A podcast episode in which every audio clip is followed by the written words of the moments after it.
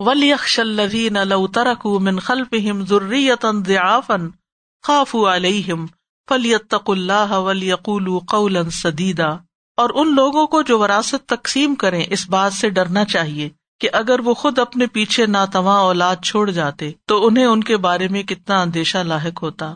لہٰذا انہیں چاہیے کہ اللہ سے ڈرے اور درست بات کریں۔ یہ حکم میت کی وسیعت سن کر نافذ کرنے والوں کے لیے ہے۔ اور ان لوگوں کو بھی جو یتیموں کے سرپرست اور وسیع ہوں۔ ان سب کو ایک ہدایت دی جا رہی ہے کہ وہ اللہ تعالی سے ڈرتے ہوئے میت کی اولاد اور یتیموں کے مفاد کا اسی طرح خیال رکھے جس طرح وہ چاہتے ہیں کہ ان کے مرنے کے بعد ان کی چھوٹی اور بے بس اولاد کا مفاد سامنے رکھا جائے۔ لہٰذا انہیں یتیموں سے بہتر سلوک کرنا چاہیے اور ان کی عمدہ سے عمدہ تعلیم کا بندوبست کرنا چاہیے اور ایسا فیصلہ کرنا چاہیے جو ہم اپنے لیے کرتے ہیں۔ نبی صلی اللہ علیہ وسلم نے فرمایا، تم میں سے کوئی شخص مومن نہیں ہو سکتا۔ یہاں تک کہ وہ اپنے بھائی کے لیے یا فرمایا اپنے پڑوسی کے لیے بھی وہی پسند کرے جو وہ اپنے لیے پسند کرتا ہے۔ فل یتق اللہ ولیقول قول سدیدا چاہیے کہ اللہ سے ڈرے اور چاہیے کہ سیدھی بات کرے، درست بات کرے۔ یعنی دوسروں کی سرپرستی کرنے میں اللہ سے ڈرے۔ اللہ کا تقوی اختیار کر کے ہی صحیح طور پر حق ادا کیا جا سکتا ہے۔ یعنی ان کے ساتھ وہ سلوک کرے جو تقوا پر مبنی ہو۔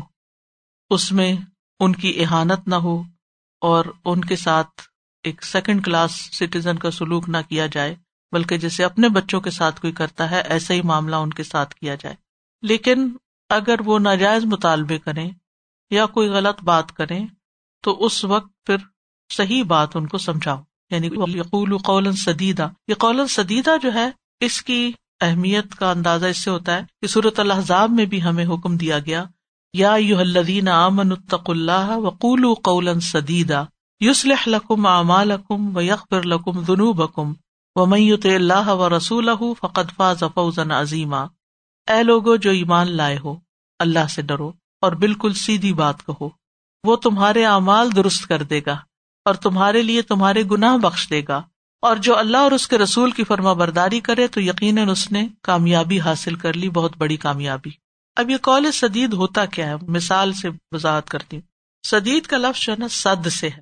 سد ڈیم کو بھی کہتے ہیں، بند کو کہتے ہیں۔ یعنی ایسی دیوار جس میں کوئی رکھنا نہ ہو، کوئی دراڑ نہ ہو۔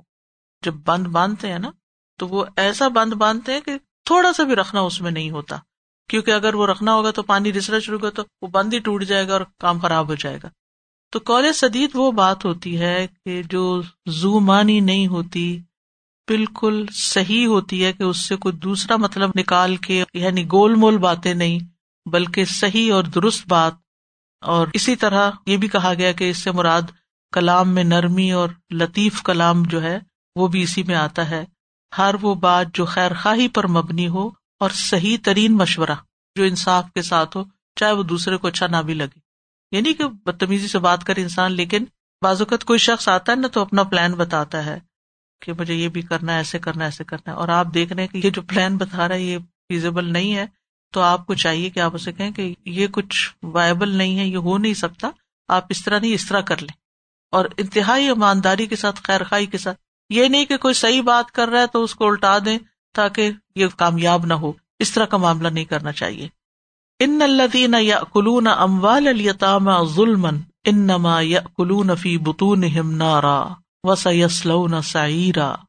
بے شک وہ لوگ جو یتیموں کے مال ظلم کرتے ہوئے کھا جاتے ہیں، یقیناً وہ اپنے پیٹوں میں آگ بھر رہے ہیں اور ان قریب وہ بھڑکتی ہوئی آگ میں جلیں گے۔ یتیم کا مال معروف طریقے سے لیا جا سکتا ہے۔ ضرورتن پیچھے ہم پڑھ چکے ہیں کہ اگر وہ فقیر ہو تو وہ یتیم کے مال میں سے اجرت لے سکتا ہے۔ لیکن یتیم کا مال ظلم کے ساتھ نہیں لیا جا سکتا نہ حق نہیں لیا جا سکتا، کیونکہ جو یتیم کا مال کھاتا ہے وہ دراصل اپنے پیٹ میں آگ بھرتا ہے اور وہ اس آگ میں جلتا رہے گا۔ یہاں پر لفظ نارن استعمال ہوا ہے، جو نکرا ہے یعنی بہت بڑی آگ تفخیم کے لیے۔ سعیر وہ آگ ہوتی ہے جس میں شولے ہوتے ہیں۔ یعنی ایسی آگ میں جلایا جائے گا جو دہک رہی ہوگی، جس کی تپش انتہائی سخت ہوگی۔ وہ اپنے پیٹوں میں آگ بھرتے ہیں۔ انما یا کلونا پی بتون نارا۔ اندر بھی آگ اور باہر بھی آگ۔ یعنی کتنا شدید معاملہ ہوگا۔ یتیم کا مال کھانا جو ہے یہ کبیرا گناہوں میں سے ہے۔ ابو حرارا رضی اللہ عنہ کہتے ہیں، نبی صلی اللہ علیہ وسلم نے فرمایا، سات ہلاکت خیز گناہوں سے بچو۔ صحابہ نے عرض کیا، اللہ کے رسول وہ کیا ہے؟ آپ نے فرمایا، اللہ کے ساتھ کسی کو شریک ٹھہرانا، جادو کرنا کسی جان کو قتل کرنا جسے اللہ نے حرام ٹھہرایا مگر حق کے ساتھ، سود کھانا، یتیم کا مال ہڑپ کر جانا۔ کیونکہ ان کو تو پتا ہی نہیں ہمارے باپ نے کیا چھوڑا ہے۔ بعض تو بچے بعد میں پیدا ہوتے ہیں باپ کے مرنے کے۔ پھر لڑائی کے دن پیٹ پھیر کے بھاگ جانا اور پاک دامن، ایمان والی، بھولی بھالی عورتوں پر زنا کی تومت لگانا۔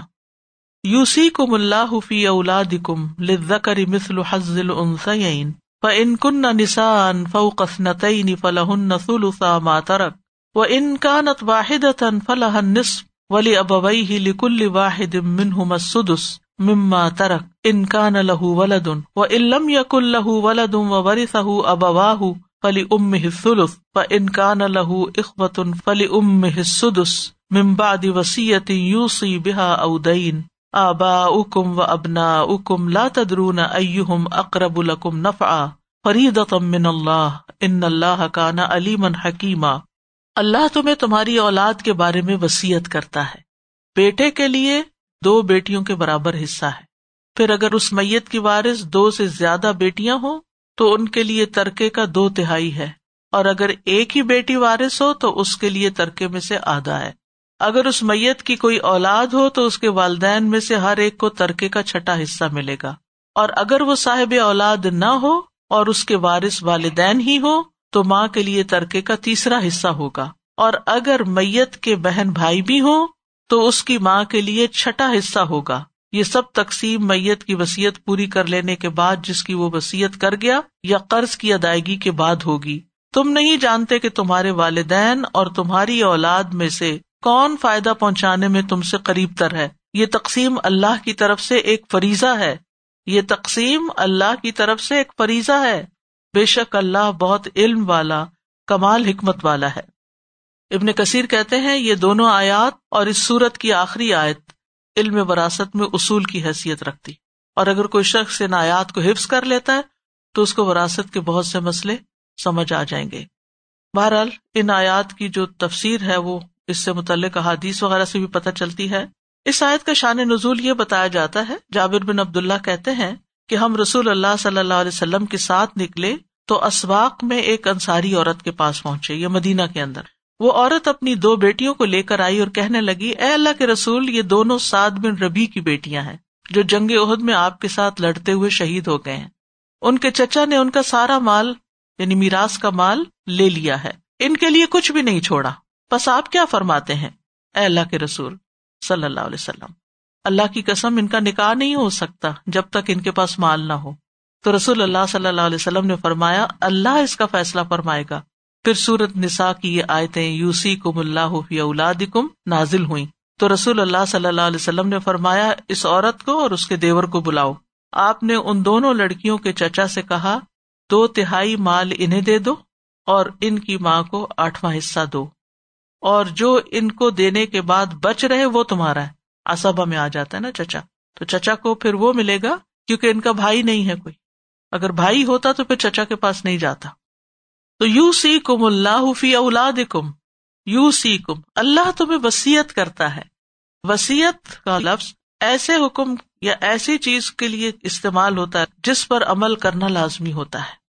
یعنی ایسی نصیحت جو پوری کرنی ضروری ہوتی۔ ایک ہوتی ہے نصیحت، آپ کسی کو ایڈوائس دے رہے ہیں آپ کسی کو سمجھا رہے ہیں، اب آگے اس کی مرضی کرے کہ نہ کرے۔ لیکن وسیعت وہ بات ہوتی ہے جو آپ کسی کو بتاتے جس کو لازمی پورا کرنا پڑتا ہے، جسے کرنا چاہیے۔ اور جو وسیعت اللہ کی طرف سے ہوتی ہے، وہ اللہ تعالیٰ کا ایک تاکیدی حکم ہے۔ ایمان والوں کو اس پر عمل کرنا ہوگا لازمن عمل کرنا ہوگا۔ اور یہاں ہم دیکھتے ہیں کہ اللہ تعالیٰ بندے کے حق میں والدین سے بھی زیادہ مہربان ہے اللہ تعالیٰ کس کو وسیعت کر رہا ہے؟ یو سی کم اللہ، تم کو وسیعت کر رہا ہے فی اولاد کم تمہاری اولادوں کے بارے میں۔ ہوں یعنی ماں باپ بھی اپنی اولادوں کے ساتھ نا انصافی کر جاتے ہیں اور بعض اوقات ان کو ان کا حق نہیں دیتے۔ ریسنٹلی کسی نے مجھ سے کہا کہ میرے والد فوت ہو گئے، تو ہماری ماں ہمارے پیچھے ہے سب بہنوں کے، کہ تم سب اپنے بھائی کے حق میں دستبردار ہو جاؤ۔ اور ہر ایک کو کوئی نہ کوئی ضرورت ہے اور اچھا خاصا مال ہے۔ لیکن بعض اوقات عورت کی کمزوری بیٹا ہوتا ہے اور وہ بیٹے کی خاطر اپنی آخرت برباد کر لیتی ایک ایسی محبت ہوتی ہے کہ جس میں انسان یہ نہیں سوچتا کہ میرے اپنے ساتھ کیا ہوگا اگر میں نے بیٹیوں کے ساتھ ظلم کر لیا۔ کیونکہ ہمارے یہاں کیا مشہور ہے؟ بیٹیاں تو پرایا مال ہے پرایا۔ پرایا تو ان کو کیوں دے وہ پرایا مال ہے وہ چلی گئی اب ہمارے گھر میں سے ان کا حصہ کچھ نہیں۔ لیکن پیچھے ہم پڑھ چکے نا لر رجال نصیبن اور پھر ولنساء نصیبن مما ترکل والدان والاقربون تو اللہ تعالی بندے پر والدین سے بھی زیادہ مہربان ہے۔ یہاں اللہ تعالیٰ وسیعت کر رہے ہیں کہ وہ اپنی اولاد کے ساتھ اچھا سلوک کریں۔ اپنے بندوں پر اللہ تعالیٰ انتہائی شفقت فرمانے والے ہیں۔ وہ واقعہ ملتا ہے نا کہ جب نبی صلی اللہ علیہ وسلم کے پاس قیدی لائے گئے، ان میں سے ایک عورت تھی جس کا بچہ گم گیا تھا، تو وہ جس بچے کو دیکھتی دودھ پلانے لگتی۔ تو آپ نے فرمایا کہ تم لوگوں کا کیا خیال ہے کہ کیا یہ عورت اپنے بچے کو آگ میں ڈال سکتی ہے؟ یعنی اگر اسے مل جائے، ہم نے ارض کیا نہیں، اگرچہ وہ قدرت رکھتی ہے لیکن نہیں ڈالے گی۔ آپ نے فرمایا، اللہ اپنے بندوں پر اس سے زیادہ مہربان ہے جتنی عورت اپنے بچے پر مہربان ہے۔ تو ہمارے دین میں وراثت کا باب جو ہے، یہ ایک بڑا اہم باب ہے۔ اس کو علم الفرائض کہا گیا۔ یعنی اس حکم کا ماننا فرض درجے میں ہے اور سوسائٹی کے اندر کچھ لوگوں کو اس کا سیکھنا بھی فرض درجے میں ہے۔ اگر وہ سیکھ لیں اور باقی نہ بھی سیکھے تو تقسیم کرنا آ جائے گا اور اگر کسی معاشرے کے اندر سب کو اس کا حق مل رہا ہے تو پھر سب گناگار نہیں ہوں گے۔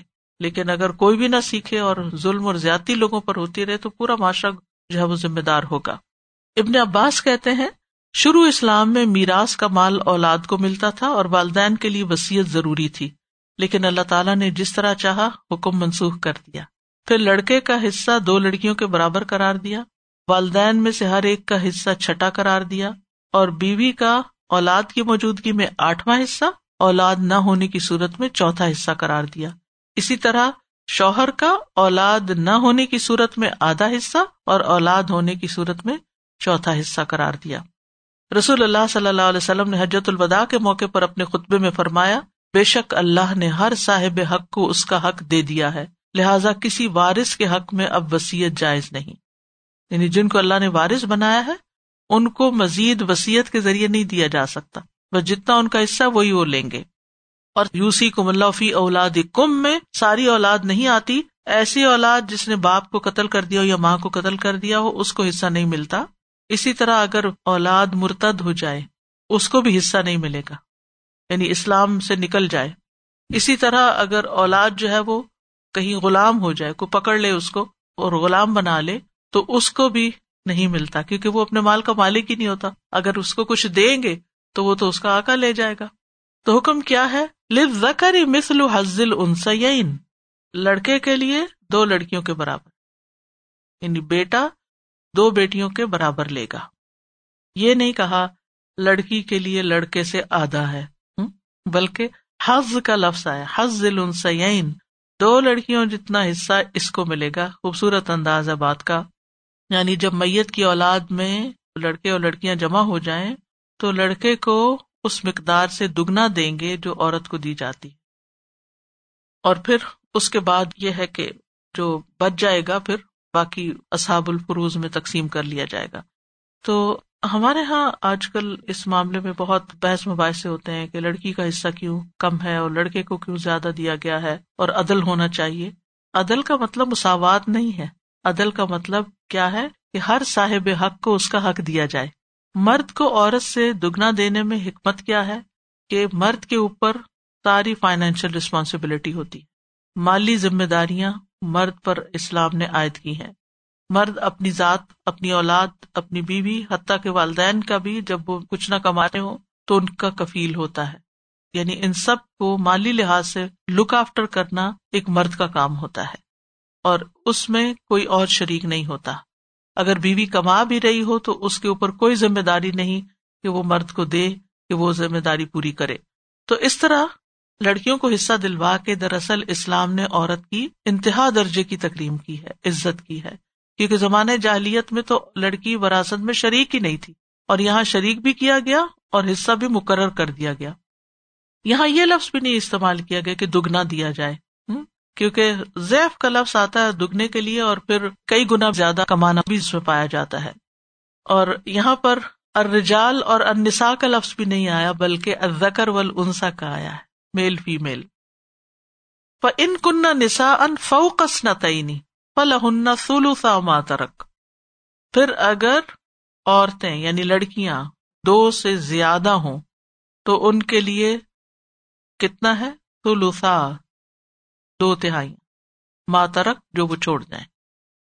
اور اس میں نسا کا لفظ اس لیے بھی آیا ہے، اگر پوتیاں ہوں تو وہ بھی شامل ہو جاتی ہیں۔ اور اگر تعداد تین ہے یا تین سے زیادہ ہے، اس نتین یہاں کیوں لفظ استعمال ہوا؟ کیونکہ ایک خاص پس منظر میں یہ آیت نازل ہوئی تھی نا، پیچھے میں نے شان نزول بتایا تھا کہ سعد بن ربی کی دو بیٹیاں تھیں۔ لیکن پھر علماء نے کہا کہ یعنی ایک سے زیادہ جتنی بھی ہوں گی وہ اس میں شامل ہو جائیں گی وہ ان کانت واحد فلاح نصف اور اگر ایک بیٹی ہے یا ایک پوتی ہے، بیٹی نہیں ہے، پوتی ہے، تو پھر اس صورت میں یعنی اگر بیٹی ہوگی تو پوتی کو نہیں ملے گا۔ لیکن اگر بیٹی نہیں اور پوتی ہے، تو اس صورت میں اگر ایک ہی لڑکی ہے فیمل ہے، اور اس کا باپ فوت ہو گیا ہے، تو پھر ایسی صورت میں وہ آدھا مال لے جائے گی۔ ٹھیک۔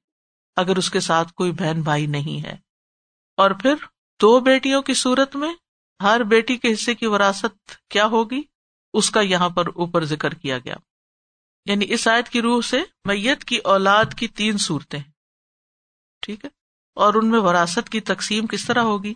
پہلی حالت اگر میت مرد اور عورت یعنی لڑکا لڑکی چھوڑ جائے، تو اس حالت میں اولاد کے درمیان وراثت کی تقسیم اس طرح ہوگی کہ مرد کو دو عورتوں کے برابر حصہ دیا جائے گا، جیسے کہ شاید سے واضح۔ دوسری حالت یہ کہ میت دو لڑکیاں چھوڑ جائے ان کے ساتھ بھائی کوئی نہیں۔ تو اس حالت میں دو یا دو سے زیادہ لڑکیوں کو دو تہائی ملے گا۔ ٹھیک ہے؟ دو یا دو سے زیادہ کو کیا ملے گا؟ دو تہائی ان کے درمیان تقسیم ہوگا۔ تیسری حالت یہ ہے کہ میت ایک لڑکی چھوڑ جائے اور اس کے ساتھ بھائی نہ ہو تو اس لڑکی کے لیے نصف ہوگا۔ ولی ابوئی ہی لکل واحد من مسدس مما ترک۔ ان کا نہ لہو ولد۔ اور والدین میں سے ہر ایک کے لیے چھٹا حصہ ہے جو میت چھوڑ جائے، اگر ان کی اپنی اولاد ہے۔ ٹھیک ہے؟ یعنی یہ تو آپ کو پتا نا کہ اصاب الفروز میں والدین ہوتے ہیں، اولاد ہوتی ہے اور شوہر یا بیوی جو۔ ٹھیک ہے؟ شوہر فوت ہو جائے تو بیوی بیوی فوت ہو جائے تو شوہر۔ تو اب اگر اولاد ہے تو پھر والدین کو ہر ایک کو چھٹا حصہ ملے گا۔ فعلم یا کل ولاد اور اگر اولاد نہیں ہے اور سول وارث ابوا ہے وارثہ ابوا فلی ام سلس تو ماں کو تیسرا ملے گا۔ ف ان کا نہ لہو اخبت اور اگر اس کے بھائی بھی ہیں میت کے فلی ام حصدس تو پھر ماں کو چھٹا حصہ ملے گا۔ قرطبی کہتے ہیں کہ اللہ تعالیٰ نے اولاد کے ہوتے ہوئے میت کے والدین میں سے ہر ایک کے لیے چھٹا حصہ مقرر کیا ہے، اور اولاد کو مبہم ذکر کیا ہے۔ بس اس میں مرد اور عورت دونوں برابر ہوں گے۔ اگر آدمی مر جائے اور وہ ایک بیٹا اور والدین چھوڑ جائے، تو والدین میں سے دونوں میں سے ہر ایک کے لیے چھٹا حصہ ہوگا، جو باقی بچے گا، وہ بیٹے کے لیے ہوگا۔ اور اگر وہ ایک بیٹی اور والدین چھوڑ جائے، تو بیٹی کے لیے آدھا ہوگا اور والدین کے لیے دو سدس ہوں گے۔ جو بچ جائے گا، وہ قریبی اسبا کو ملے گا، چچا وغیرہ کو مل جائے گا۔ ٹھیک۔ تو اصحاب الفرائض کی تقسیم کے بعد اسبا کا حصہ آتا ہے۔ یہ ہم بخاری میں کافی ڈیٹیل سے پڑھ چکے ہیں۔ ابن عباس کہتے ہیں کہ نبی صلی اللہ علیہ وسلم نے فرمایا مقرر حصے ان کے حقداروں تک پہنچا دو اور جو باقی رہ جائے وہ میت کے سب سے قریب والے مرد کے لیے ہے۔ اور پھر یہ ہے کہ والدین کے ساتھ اگر میاں بیوی میں سے کوئی موجود ہو تو ان کو دینے کے بعد ماں باپ کا حصہ کیا ہوگا؟ ان میں سے ماں کو ایک تہائی ملے گا اور باپ کے لیے پھر دو تہائی ہو جائے گا۔ اور والدین کے ساتھ اگر میت کے بہن بھائی ہو تو ماں کا چھٹا حصہ ہوگا۔ بھائی کی موجودگی میں ماں کا حصہ کم ہو جائے گا۔ اور بھائی باپ کی موجودگی میں ورثے سے محروم ہو جائے گا۔ یعنی اگر میت کا باپ تھا اور بیٹی تھی، تو اب کیا ہے؟ بھائی کو اب نہیں جائے گا، پھر اوپر چلا جائے گا۔ باپ اکرب ہے۔ ممباد وسیعت یوسی بحا اودین۔ یعنی میت کے ذمے اگر کوئی قرض ہے اللہ تعالی کا یعنی جیسے زکوٰۃ وغیرہ دینی ہے یا اور اس طرح کا، یا حج کرنا باقی تھا، یا مخلوق میں سے کسی کا قرض ہے، تو وہ ادا کیا جائے گا۔ اور اگر اس نے وسیعت کی ہوئی تو وہ پوری کی جائے گی۔ وسیعت سے پہلے قرض کی ادائیگی ہوگی۔ نبی صلی اللہ علیہ وسلم نے وسیعت سے پہلے قرض ادا کرنے کا فیصلہ فرمایا، یہ بخاری کی حدیث ہے۔ رسول اللہ صلی اللہ علیہ وسلم نے میت کے قرض کو ادا کرنے کی اہمیت پر مزید بھی بات کی ہوئی ہے۔ آپ نے فرمایا، مومن کی جان اس وقت تک لٹکتی رہتی ہے جب تک اس پر قرض موجود ہو۔ مومن کی جان اس وقت تک لٹکتی رہتی ہے جب تک اس پر قرض موجود ہو۔ ایک اور روایت میں آتا ہے کہ خطبے میں نبی صلی اللہ علیہ وسلم نے ہمیں فرمایا کہ یہاں بنی فلاں کا کوئی شخص ہے تو کسی نے کوئی جواب نہیں دیا۔ پھر پوچھا، کیا یہاں بنی فلاں کا کوئی شخص ہے تو کسی نے جواب نہ دیا۔ پھر تیسری مرتبہ یہ سوال کیا تو ایک شخص نے کھڑے ہو کر کہا، میں ہوں اللہ کے رسول۔ آپ نے فرمایا، پہلے دو بار پوچھنے پر تم نے جواب کیوں نہیں دیا؟ کس چیز نے روکا تھا؟ میں تو تمہیں تمہاری بھلائی کے لیے پکار رہا تھا۔ تمہارا ساتھی اپنے قرض کے سبب قید ہے۔ یعنی تمہارے خاندان کا جو شخص بہت ہو گیا ہے، وہ قید ہے۔ سمرا کہتے ہیں، پھر میں نے اسے دیکھا کہ اس شخص نے اس کا قرض ادا کر دیا۔ یہاں تک کہ کوئی اس سے اپنا قرضہ مانگنے والا باقی نہ بچا۔ شہید سے بھی قرض کا گناہ معاف نہیں۔ یعنی شہید کے سارے گنا معاف کر دیے جاتے ہیں، سوائے قرض کے۔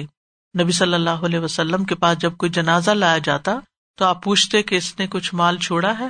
اس کے اوپر کچھ قرض ہے، اگر کوئی مال ہے اور لوگ کہتے کہ ہاں تو آپ جنازہ پڑھا دیتے، ورنہ فرماتے تم اپنے ساتھی کا جنازہ خود پڑھ لو۔ جہاں تک وسیعت کا تعلق ہے، تو وسیعت جائز ہونی چاہیے، وارثوں کے حق میں نہیں ہونی چاہیے، صرف ایک تہائی یا اس سے کم مال میں ہونی چاہیے، تاکہ وارثوں کو نقصان نہ پہنچے۔ پھر فرمایا آبا کم و ابنا کم لا تدرون ائم اقرب القم نفا تمہارے باپ دادا ہوں یا تمہاری اولاد ہو، بیٹے ہوں، تم نہیں جانتے کہ تمہیں زیادہ نفع کون پہنچا سکتا ہے۔ یعنی کبھی انسان کو اپنے والدین کی طرف سے زیادہ فائدہ پہنچتا اور اولاد کی طرف سے تکلیفیں تکلیفیں پہنچتی اور کبھی والدین کی طرف سے نیگلیجنس ہوتی ہے اور اولاد جو ہے وہ ساری ذمہ داریاں سنبھال لیتی ہے۔ تو یہ اللہ نے خود حصے مقرر کیے ہیں۔ فریض من اللہ۔ ان اللہ کا نا علیم حکیمہ کیونکہ اللہ تعالی علیم الحکیم ہے، علم والا ہے، حکمت والا ہے۔ یعنی جو اللہ نے تقسیم کر دیا ہے، اس کے مطابق فیصلے کرو، اپنی مرضی سے اس کو تبدیل نہ کرو۔ کیونکہ تم نہیں جانتے کہ تمہارے لیے کون زیادہ مخلص ہے یا کس سے تمہیں زیادہ فائدہ پہنچے گا۔ اور یہ تو ایک ڈیوٹی ہے نا جو ادا کرنی ہے۔ فائدہ حاصل کرنے کے لیے تو کسی کو وراثت نہیں دینی۔ اور وہ تو چلا گیا جس نے کوئی فائدہ لینا تھا، جس کا مال تقسیم ہو رہا ہے۔ تو بہرحال یہ جو دو صفات اللہ تعالیٰ کی آئی ہیں کہ وہ علم والا بھی ہے، حکمت والا بھی۔ اس نے اپنے علم کی بنا پر تم کو یہ وسیعت کی ہے۔ اور یہ ہے کہ اس کے جتنے بھی فیصلے ہیں، جتنے بھی احکامات ہیں، وہ حکمت پر مبنی ہے آخر داوانا الحمد اللہ رب العالمین۔ سبحان اللہ و بحمد کا اشد اللہ اللہ اللہ انت استخر کا و اطوب السلام علیکم و رحمۃ اللہ وبرکاتہ۔